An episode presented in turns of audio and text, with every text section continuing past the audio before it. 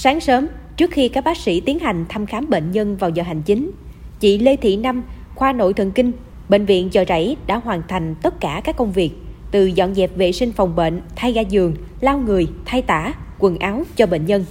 Gắn bó với nghề hơn 33 năm, chăm sóc không biết bao nhiêu bệnh nhân, động lại trong ký ức của nữ hộ lý 52 tuổi của khoa nội thần kinh là chăm sóc, phục vụ những bệnh nhân vô danh, người không có thông tin thân nhân khi nhập viện.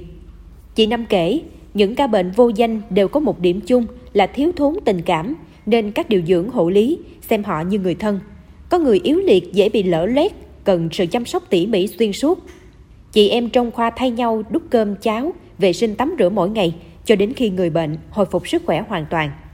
Cách đây không lâu, một cụ ông nằm viện kéo dài đến 6 tháng, chị đã chăm sóc từ lúc bệnh nhân mê man với nhiều máy móc thiết bị trên người đến khi hồi phục và khỏe mạnh.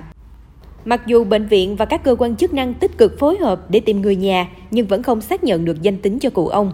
Ngày bệnh nhân được chuyển qua trại dưỡng lão, chị Năm và bệnh nhân đều rơm rớm nước mắt. Không biết sao mà ngồi nhà ở đâu mà không biết. Mày hỏi chú chú cũng đâu có biết gì.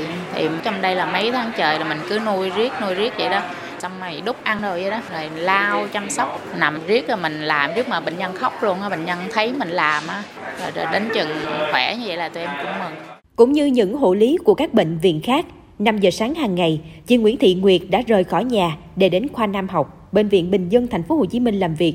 Công việc vất vả, nhưng chị luôn cảm thấy vui bởi được y bác sĩ tin tưởng và được các bệnh nhân nhớ đến. Phần đông là vô đây người ta rất là mệt mỏi, rồi thấy đông nữa, rồi thấy cái sự lo lắng của người bệnh.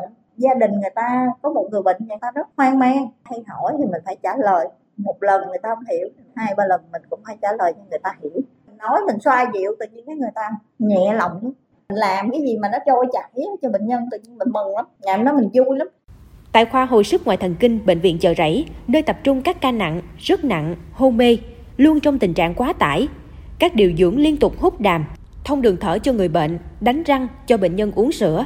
Còn bác sĩ ra vào liên tục để nhận bệnh, thay ống nội khí quản, Hộ lý Nguyễn Thị Kim Trang cũng tất bật với công việc phụ như vận chuyển người bệnh đi làm các xét nghiệm cận lâm sàng, chuyển bệnh, thu gom đồ bẩn để thay đổi mới cho bệnh nhân, xả chất thải của người bệnh.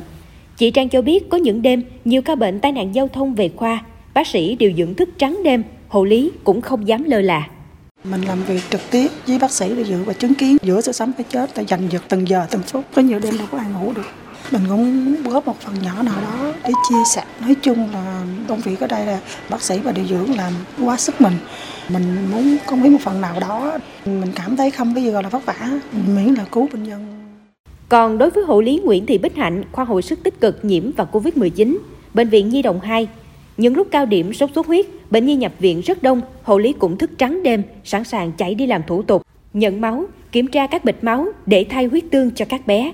Hộ lý Nguyễn Thị Bích Hạnh nói. Thì nó cũng không có áp lực. Cảm như mình đặt tình thương cho các bé đó thì mình nhìn thấy mình đó là giống như công việc hàng ngày mình chăm sóc cho con mình thôi. Mình chăm sóc riết rồi mình theo cũng biết ý của em bé. Ví dụ cái giờ mà điều dưỡng ta cho nó uống sữa đi thì bác sĩ đã cho cái y lệnh theo giờ. Thì mình khi nó ọ ẹ nó khóc thì mình biết là đái hay là nó khai tả thì mình dở tả nó lên là mình sẽ biết. Theo thạc sĩ Nguyễn Thị Ngọc Yến, điều dưỡng trưởng khoa hồi sức ngoại thần kinh, bệnh viện Chợ Rẫy, Mỗi ca trực có 10 điều dưỡng chăm sóc cho hơn 40 bệnh nhân thì sẽ có một điều dưỡng phụ giúp. Cả khoa có 5 hộ lý, góp phần trong công tác chăm sóc người bệnh. Các chị hộ lý có đóng một cái vai trò quan trọng trong cái vận hành của khoa, cũng là mắt xích của khoa đó. Công việc nó trôi chảy thì đều phải có sự phối hợp của các bên luôn mỗi người một nhiệm vụ một bộ phận á, hỗ trợ nhau làm sao để cho công việc nó suôn sẻ.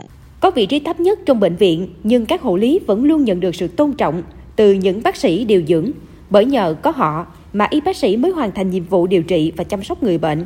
Ngày Thầy thuốc Việt Nam 27 tháng 2 hàng năm, họ xứng đáng được nhớ đến vì những đóng góp thầm lặng vào công việc cứu người.